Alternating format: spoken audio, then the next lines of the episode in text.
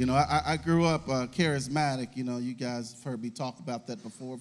If you guys don't know what that means, basically, I, I grew up where you'll sit and worship for four hours, and it, it just so you know, any any extra time I get to just sing and and bask in the presence of God, I don't mind. I, listen, if it were up to me, we wouldn't get out of service at three o'clock.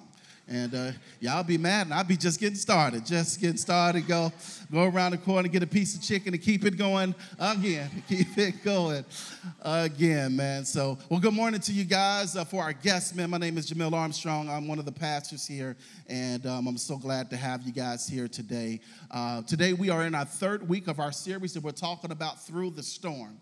And it is our, our goal, our focus to help to give you a proper understanding of how we ought to respond, live, and trust as we are going through things, as trouble comes upon us. And uh, I, I, love the, the line from uh, Marvin Gaye, Trouble Man. You got to be 50 and up, by the way, for this to get this. But for my, for my boomers and such, man, Marvin Gaye said there's only three things that's for sure. That's taxes, death. I ain't got no boomers in the room, man, trouble. yeah, yeah, that must have been new to y'all too. It's okay. That's okay. If I was at a chocolate church, they'd still be singing it. It's just that's what I know for sure. Well, listen, come on, man. If you've got your Bibles, open them up to the Gospel according to Luke, uh, chapter 13, and uh, we're going to read just five quick verses, and of course, uh, it'll be available for you on the screen this is what you'll find. Now, there were some present at the time who told Jesus about the Galileans whose blood Pilate had mixed with their sacrifices. Jesus answered, Do you think that these Galileans were worse sinners than all the other Galileans because they suffered this way? I tell you, no. But unless you repent, you too will all perish. Or those 18 who died when the Tower of Siloam fell on them, do you think that they were more guilty than all the others living in Jerusalem? I tell you, no. But unless you repent, you too will all perish. I remember, man, back in, in, in nine, when 9 11 happened, you know, 18 years ago, and, and I remember uh, the conversations uh, from some of the prophetic voices uh, in our world. And, and they, they, they would say that 9 11 occurred because of the great sin that's happening, and that it was, a, it was a, an act of God's judgment or since we're talking about storms, I remember in 2005 when Hurricane Katrina happened in New Orleans, the prophets spoke again, and they said Hurricane Katrina hit New Orleans and devastated it so much because of the sinful nature and atmosphere of New Orleans. And just, uh, just a few weeks ago, as Hurricane Dorian pummeled the Bahamas, one particular prophet, she spoke up and she says, Well, Hurricane Dorian hit the Bahamas because God wanted to kill the tunnels of sex trafficking that's taking place in the Bahamas. And, um, and if uh, Jaden was here today, he'd say bull shark. And, uh, and I agree with him. There's, um, there's a theological term that, uh, that we study, and it's a word that's called theodicy. And theodicy deals with the question of evil in our world. And it, it asks the question, it doesn't necessarily answer the question, but it asks the question why do bad things happen to good people? That, that's theodicy, man. That, that when, when tragedy, when evil happens in our world, theodicy asks that question. It poses that question. It doesn't always perfectly answer the question, but it's a way for us to be able to think intellectually through and spiritually about the evil that we're experiencing in the world. But there's also a phrase, there's another phrase that, that deals with and poses or it answers the question about why does God get so angry with his creation that he eventually unleashes his wrath upon it? And that phrase is called bad theology. Bad theology.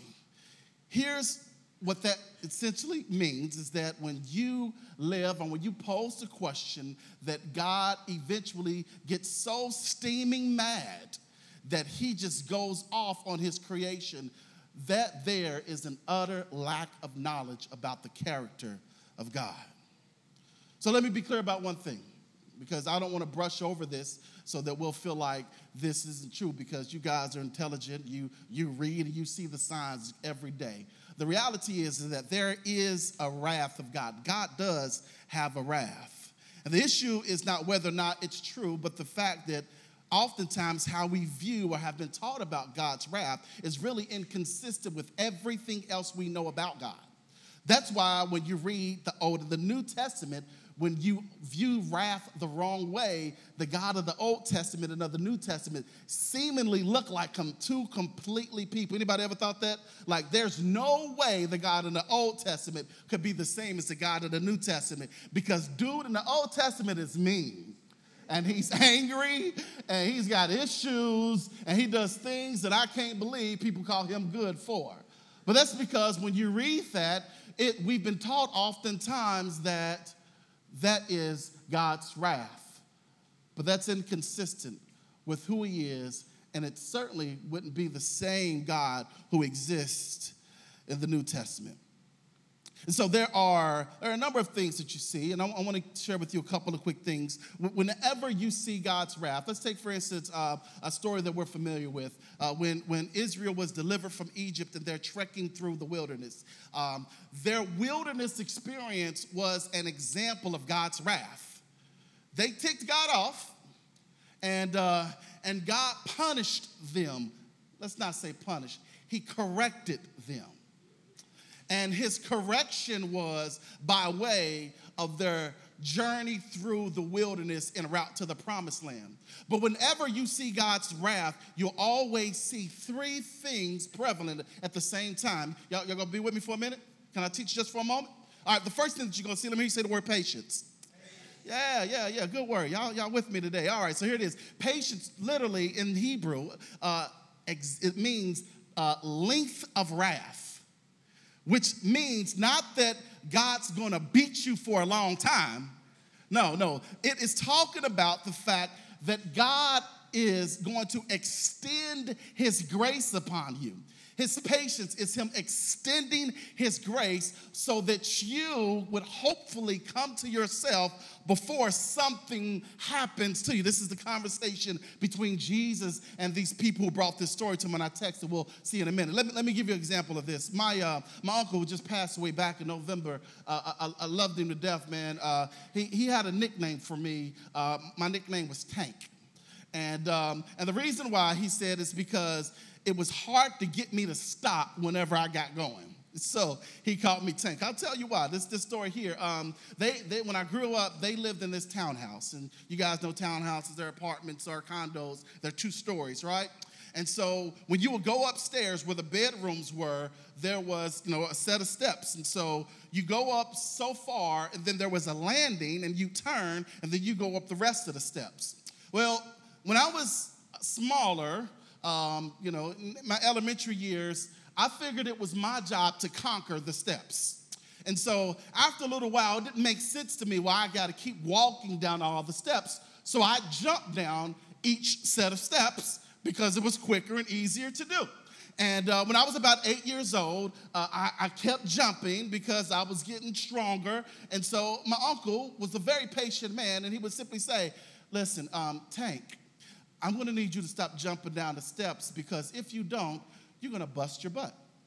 And, uh, and I said, oh, I got it, I got it, I, am fine. I, you know, I'm, I can do this. Like, I got skills, I do backflips and stuff, so jumping down steps is no big deal. And so I, I kept doing it each and every day. Every time I went over their house, I jumped down the steps until one day.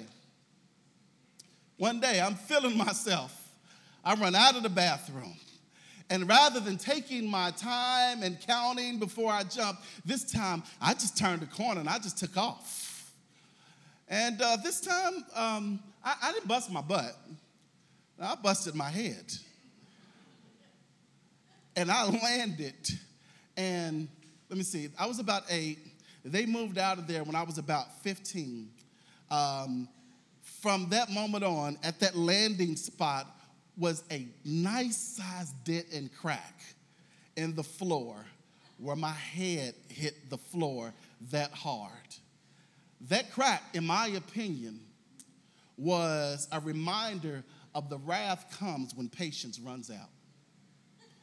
It wasn't that my uncle punished me, he did his best to try to correct me, but because I was insistent on doing things my way, eventually I had to feel the wrath of the floor. God's patience extends, and sometimes what happens is not that God wants to make us feel pain, but sometimes to bring up out of us or to have us to have the wherewithal to get out of something God the patience kind of runs out and we've got to fill it. The second thing, say compassion and faithfulness. Y'all was a little delayed there. That's okay. Y'all catch up in a second. Here's what uh, we, we believe that um, we've been taught that sin makes God angry, and, and that's true. Uh, but what you need to know about God's compassion and his faithfulness is God is not angry at you for your sin, God is angry at sin. Does that make sense? God is not angry. Um, I was watching a story and um, on, on, on television, and there was a father whose daughter was suffering tremendously from addiction. And, um, and recently, she had robbed her parents of everything that she can get her hands on. I mean, things were gone. She completely depleted their bank account. I mean, you name it, man, whatever she got to, she, she, she took it all. You, you see the father on TV weeping in tears. And when they ask him what's on his mind, here's what he says I'm so angry at the addiction that has my daughter doing this. He didn't say, I'm so angry at my daughter because he recognized it was the addiction that's got a hold of her, his daughter. It was not his daughter who was creating this issue.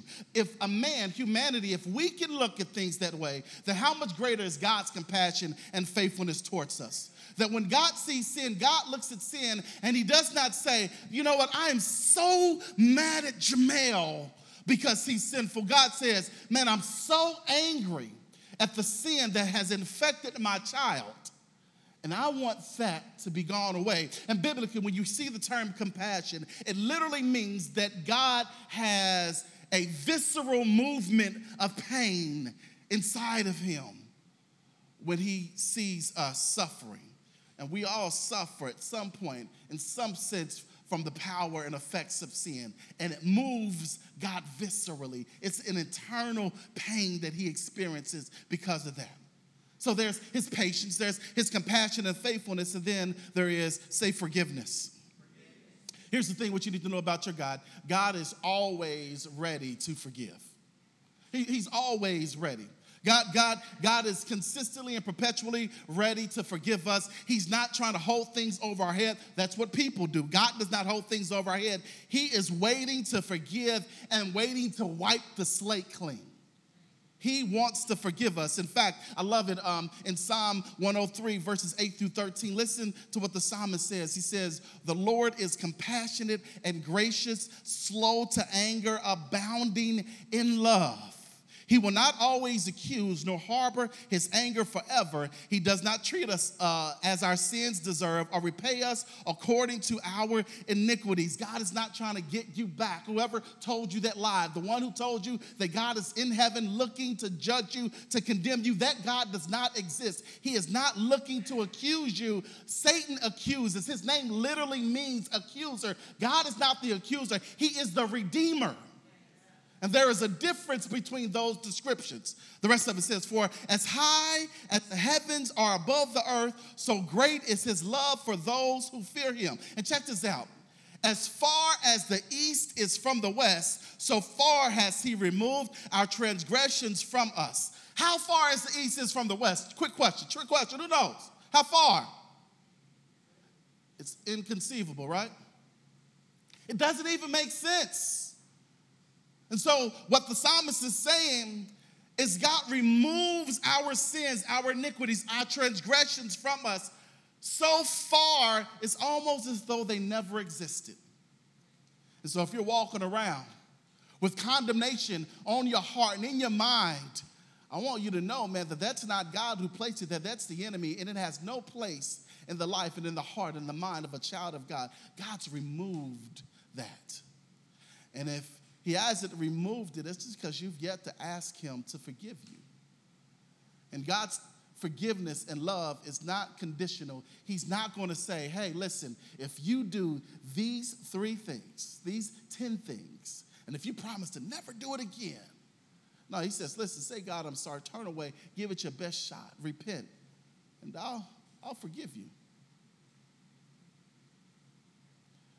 A father has compassion on his children, so the Lord has compassion over those who fear him. Here's what you need to know about God God is faithful, and he's not waiting to accuse or repay you for what you've done, but to redeem and store. But the issue for many of us is how we've been raised and taught about who God is. We were taught that the relationship between God and man is purely transactional which simply means this God, if I do this, then you'll do that. Or if God, if you do this, then I'll do that. And really, what that looks like is though we were taught that a relationship between God is like quid pro quo, right? You familiar with that term? If you do this, then I'll do that. A legal term. That's that is not your God. God is not looking for transactions between us. And when you have that, it actually cheapens the relationship. And God did not do what He did so that we could have something superficial and transactional. He did what He did because He loves us and He loves us unconditionally. So God will do it even if you don't. That's what the gospel teaches us. And this is where those who approach Jesus in our passage today are. They, they come to Jesus with this story, this, this horrific event. They say, uh, Jesus, listen, um, what about, what about those Galileans in the temple who Pilate mixed and mingled their blood with the sacrifice. Here's what they're talking about. There, there was an event, man. Pilate is this Roman official who's over this region, and clearly he was after some of these Galilean men. And he went into the temple, literally into the temple, and he slaughtered them there. But check this out, man. You got to see the entire scene. The temple wasn't just like ours where you just walk through the door and you're kind of in the sanctuary. There were multiple levels that he had to go through, offending the traditions of Israel to do so. The Roman Pilate was a Gentile. The Gentiles were only allowed to go on this small corridor outside the temple, and it was called the Court of Gentiles. And after you pass that wall, which at that wall was literally a sign that said, Pass through here and you'll be responsible for your own death. Basically, if a Gentile went through, we'll kill you. That was the warning. But Pilate and his Roman guard, they walked through the court of Gentiles into the next layer, which is called the court of women. It's a huge court there. And then after you pass the court of women was the court of Israel, which really should be called the court of men because the women were on the other court. Yeah, it's kind of weird, right? Yeah, that's in just even within itself. And so there was the court of men, and after the court of men or the court of Israel was the court of priests, the inner court where the sacrifices and where the incense were burned, where they sacrificed for the entire nation took place there. And there were only certain people, priests and certain people whom they may need in order to help with sacrifices who were allowed there. Pilate and his officials passed through the court of Gentiles, offending the tradition, through the court of women, offending further the tradition, through the court of Israel, still offending, into the innermost court, to the court of priests, where if you go, you're supposed to die. And not only did he not die, he slaughtered the men right there. And here's what happened when he slaughtered them, they had slaughtered their sacrifice, and their blood mixed with the sacrifice's blood. So here's what the people are saying. Those Galileans had to be pretty bad because it was clear that God was sending a message to everybody by letting them know you're so terrible, you're so sinful that I'm going to ensure that everybody knows how bad you are, and your sacrifice, you're going to be sacrificed with the rest for your sin as well. And when Jesus hears that, Jesus says, Absolutely not. Absolutely not. He says, Well, if that's the case, then what about those 18 other people who, when the Tower of Siloam fell on them and it killed all of them, are they bigger sinners than the rest of Jerusalem? Jesus says, Absolutely not. So in this story, man, a couple of things comes to mind. I, I think about, man, how they, they, they, they made this, this offense by Pilate to be something supernaturally spiritual that people needed to catch the message. And that thing is simply this you got to be careful, man, when storms arise, when problems come, and people hyper spiritualize things that don't always make sense. Because here's the thing the situation that's taking place here is not necessarily about the sacrifice uh, uh, uh, itself, but it's about their adoration for the temple. Because they made the temple to be something that it's not. They turned brick and mortar to be something holy, and the brick and mortar really didn't mean anything because before Israel was allowed to build a temple, God dwelled in a tent.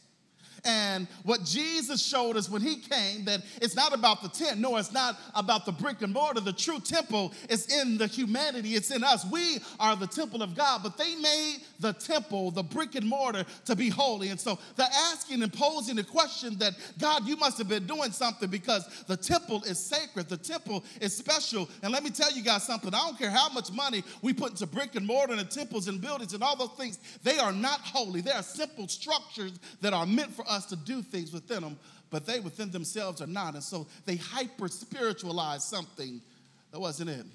You're like, well, what are you talking about, Pastor? Hyper spiritualization. Check this out. Um, you, you, ever met somebody who, um, no matter what the situation is, they got like a deep response for everything? Like, you know, you know that it's kind of garbage and you know that it doesn't really make sense, but they're like, God, you don't see how deep it is. You ain't peeping what y'all know people like that, like, you know what I'm saying? Like they're a walking meme, like every situation, they received a word from the Lord. It took them to the third heavens. Like they are just so deep, like everything, man. Y'all ain't seeing what God is doing. Y'all ain't peeping, man. God is trying to tell us something. God's trying to speak to you, and y'all just ain't deep enough. Y'all don't get it. Y'all, y'all know people like that. Yeah, this is what those people are that Jesus is talking to right here. They so deep. And Jesus is like, no, man, that's not what happens here. And if you don't be careful based upon your thinking right now, man, listen, you worried about them when you need to be worried about yourself. Repent. Because something could be happening to you. Or, or not only that, not only about the hyper spiritualization, but also, I mean, if you're going through something, and, and I want you guys to hear me this from my heart. If you're going through something, sometimes, man, things just happen. God's not always sending you a message. God, God's, God's not always doing something to you. Here's how it works, man. We've got some parents, all of us, man. I don't care black, brown, red, or white, whatever your color may be, whatever you claim. All of us have the same set of parents. And when Adam and Eve sinned in the garden, all of us were infected. The world was infected with this sin gene. And from the moment that the world was infected with the sin gene, the virus has spread through the entire planet. It impacts us, it impacts our environment, it impacts our world. That's what we are experiencing right now. And the reason why, mainly, that bad things happen, storms rise, issues are happening in our world, is because the virus called sin has impacted us. But it is not that it is specifically you. God is not targeting you.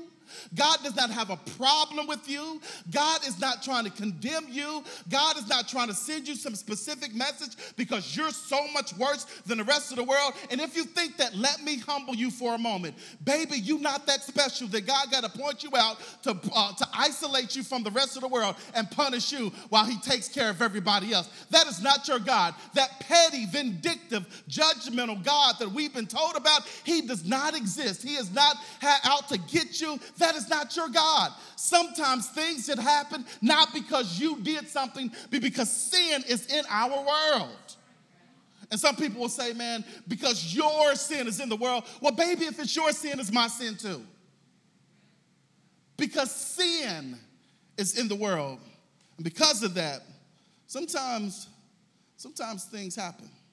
Sometimes bad things happen to good people.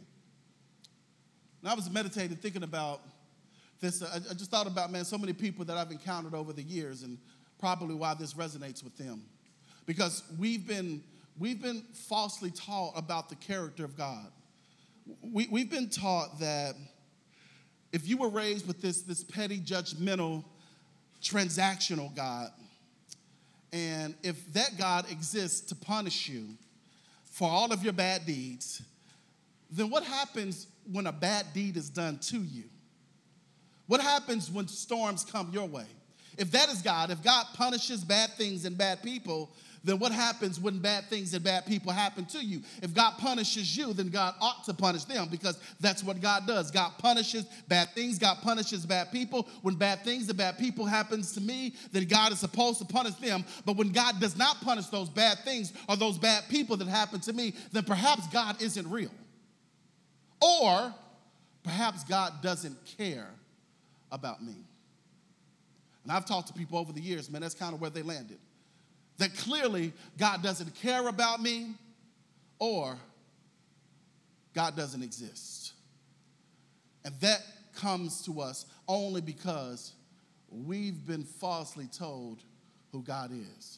That character of His is inconsistent with who God is. And so I, I, I want to I wanna show you guys something. There, Lex Luthor probably has the best description of this. So go ahead.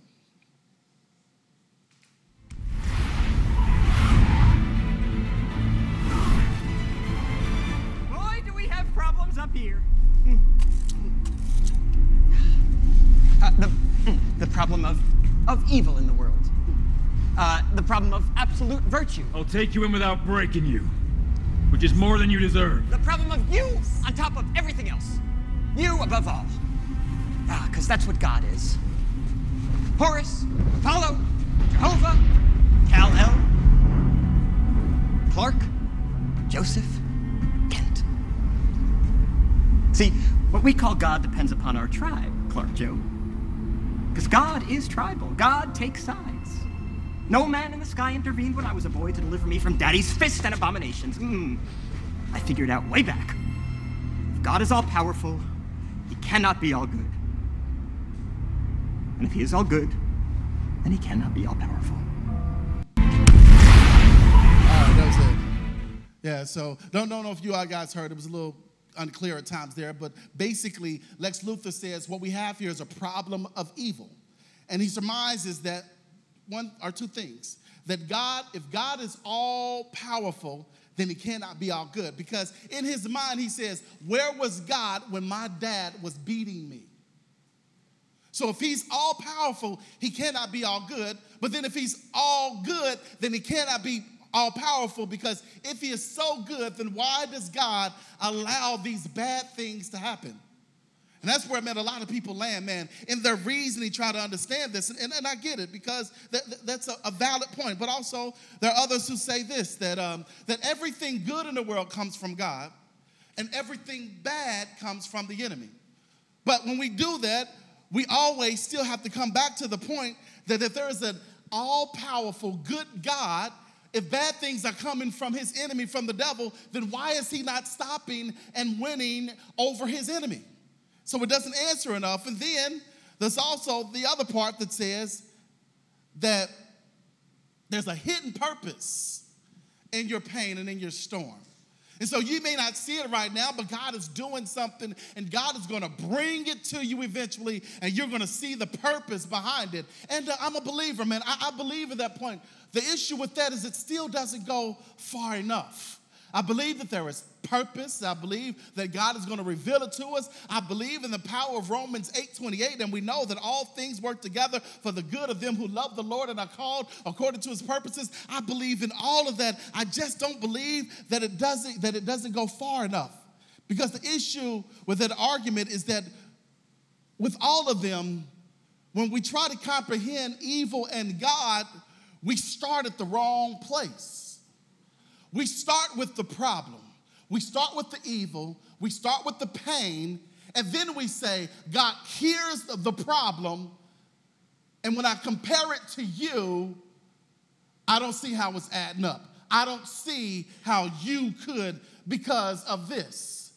But in order to truly understand how evil and how storms work in our world, you should never start with the problem itself. You always start with God. Okay, you, you, you don't look like you understand. All right. Um, um, My wife and I today, we're celebrating 18 years, 18 years of marriage. Yeah. Thank you, thank you. She, she's a blessed woman. Yeah, yes, she is. Yes, yes. so check this out, check this out. Um, there's no way you could be married for 18 years without getting on each other's nerves, right? Right? And, and here's what I'm gonna say. Um, there are a lot of things that I do that literally drive her crazy. Sometimes I do it on purpose. So, some things I do on purpose. Uh, but but check this out. Um, um, those of y'all know me know that, that I, I, love to smoke meats. It's one of the things I do in my pastime. And so uh, when I cook, um, it looks like a storm has gone through our kitchen. Um, I mean, yeah, I, I mean, I wreck it. Like it's it just it looks real bad. It looks looks looks real bad. Like it's you know, and and when she cooks, like she cleans as she goes, which doesn't make sense to me. I'll clean when I'm finished. And, um, and so it used to be that she would clean and come behind me for everything that I'm doing, and she'd be cleaning up the whole time. Until finally she's like, you know what, I can't take it no more. I'm not even coming in there. I'm not even going in the kitchen. I don't want to see it. Like, I ain't saying nothing to you no more because clearly you don't get it. Like, you know, so she just kind of take that approach now, and, and, I understand it. So, so check this out. Um, it's, it's a real issue for her because she, she's, she's a little OCD. So it's a big deal for her. Like she, she can't take that mess. And but it's not a big deal for me. And um, but if if she were to look at it because it's a big deal for her, and if she were to start with the mess, here's what it would look like. Jamel knows how much that aggravates me. He knows that I, am OCD. He knows that I cannot stand that mess in the kitchen.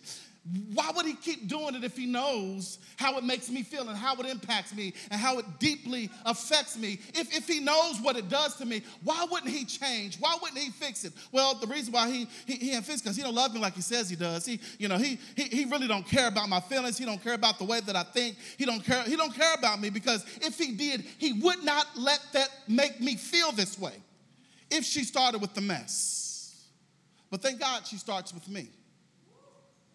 And she says, I, I know that he loves me.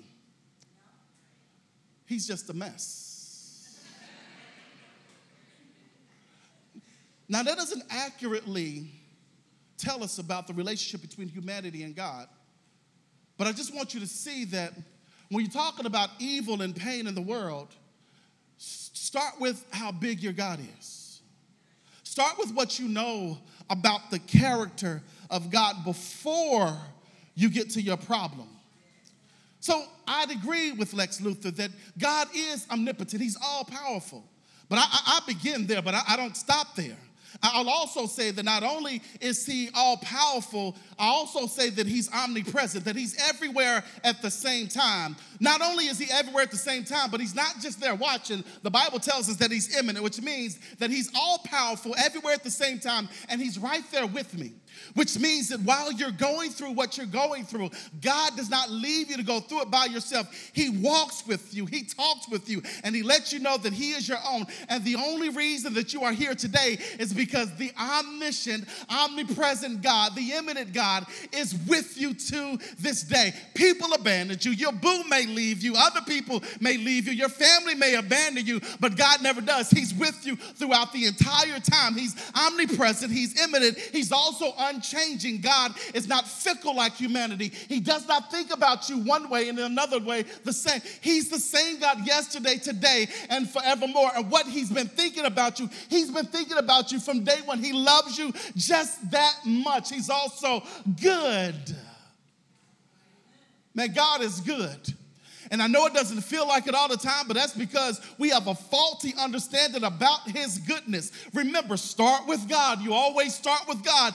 Goodness looks like God. And although it doesn't always feel good, I'm telling you, the good God has been keeping you from the very beginning. Not only is He good, man, but He's also, He is not loving. God is love. For God so loved the world that He gave His one and only Son that whosoever shall believe in Him will not perish but have everlasting life, but also he didn't stop there. He says, For God did not come into the world to condemn the world, but to save the world so that all man might have new life through him. Greater love has no man than this, that one would lay down his life for a friend. God is love. He epitomizes love. He is what love is all about. And if you want to know how to be loved, simply look at how God loves us. But also, check this out He is righteousness, or we've taught you here, that's justice as well. Yeah. So when it comes to bad things happening to good people, or bad people happening to you, know that your God is a God of justice. And the Bible tells us back in the Old Testament that the battle is not yours, it's the Lord's. And sometimes, rather than wondering how people are going to get it or how things are going to work out, just trust in the justice of God. God will make things right. The people who hurt you, God will make it right. And I ain't saying that God's going to punish them for how they hurt you. I'm saying He's going to make you right. That it won't matter who they are. It won't matter what they're doing. It won't matter if they change their ways. God will do the work in you that you can be free, even though they haven't changed. And I was trying to go through it all.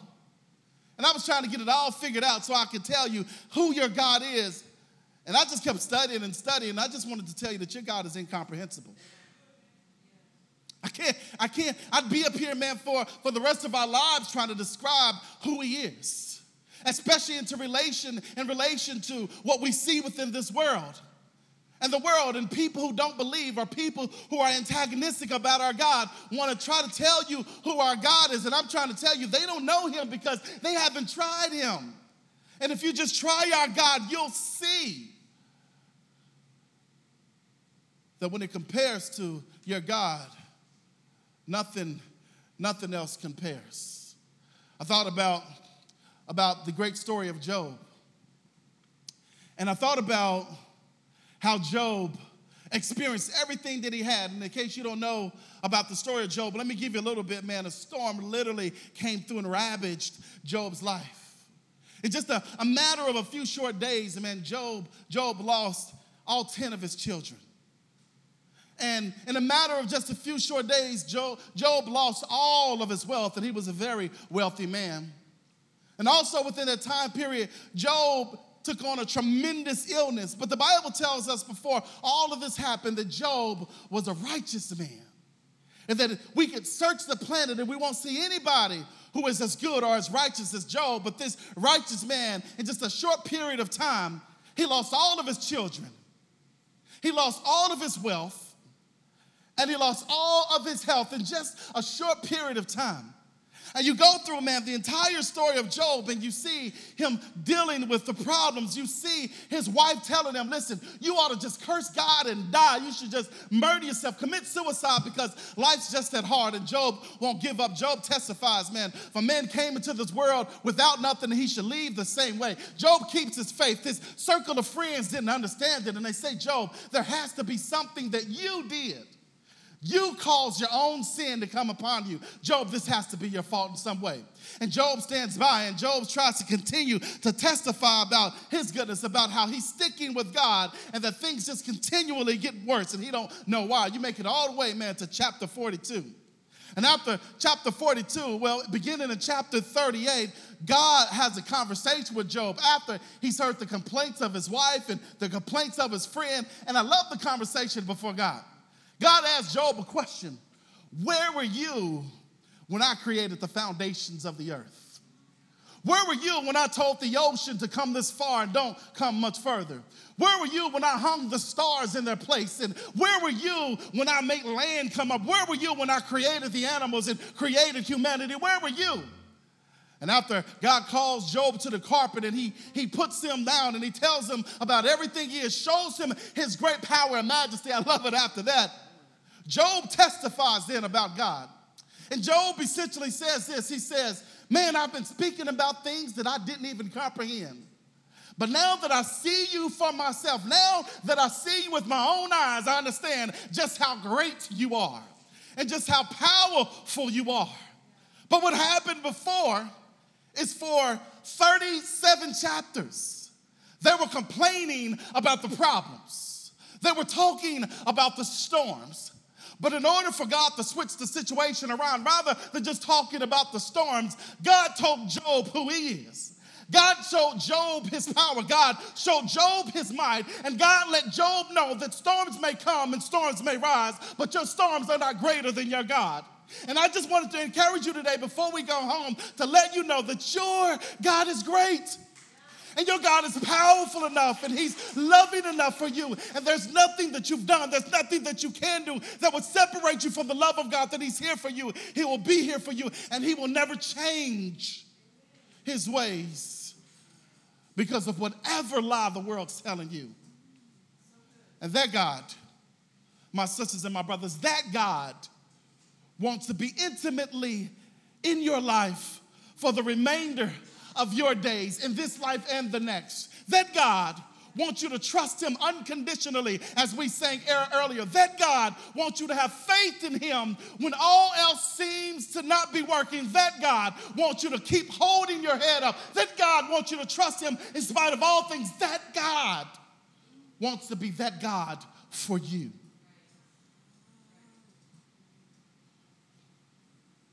Storms happen. It's not your fault. It's not your fault. People abandon.